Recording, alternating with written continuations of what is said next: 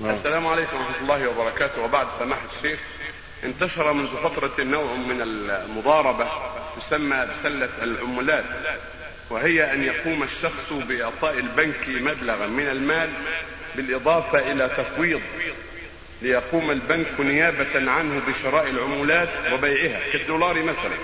ونتيجة لهذا البيع والشراء يحصل الشخص على الأرباح كما أنه معرض للخسارة أيضا. فما رأي سماحتكم بذلك؟ الذي الذي بلغنا وما ذكره السائل. يعني هم يعطون البنك أو غير البنك عمل يتجه لهم فيها. فالاتجار في العمل فيه تفصيل.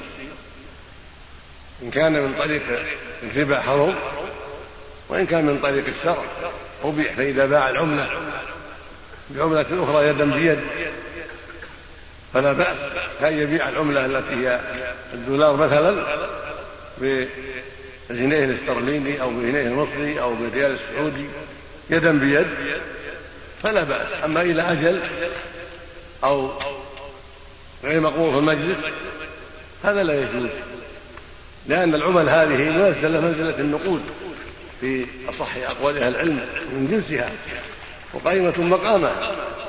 وقال عليه الصلاة والسلام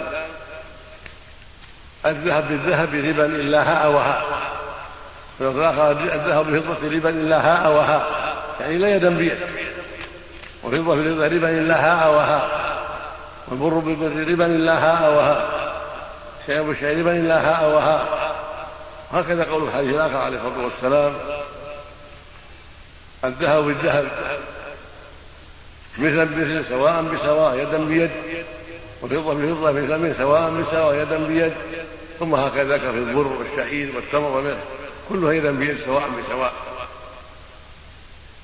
فالعمل التي يتعاطاها الناس إذا باع بعضها ببعض مناجزة يدا بيد فلا بأس إذا كانت من أجناس كالدولار بالجنيه الاسترليني أو المصري أو الدولار بالدينار الأردني أو الدينار العراقي.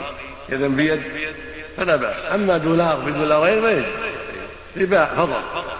كان باع دولار دولار بدولارين إلى أجل. هذا فيه اجتمع فيه الربا بنوعين. ربا الفضل وربا النسيئة. أو باع مثلا العملة السعودية عشرة ب 11 أو عشرة ب 12 ولو يدا بيد هذا ربا فضل. فإذا كان نسيئة أو أو مؤخرا عن المجلس اجتمع فيه النوعان. ربا الفضل وربا النسيئة نعم.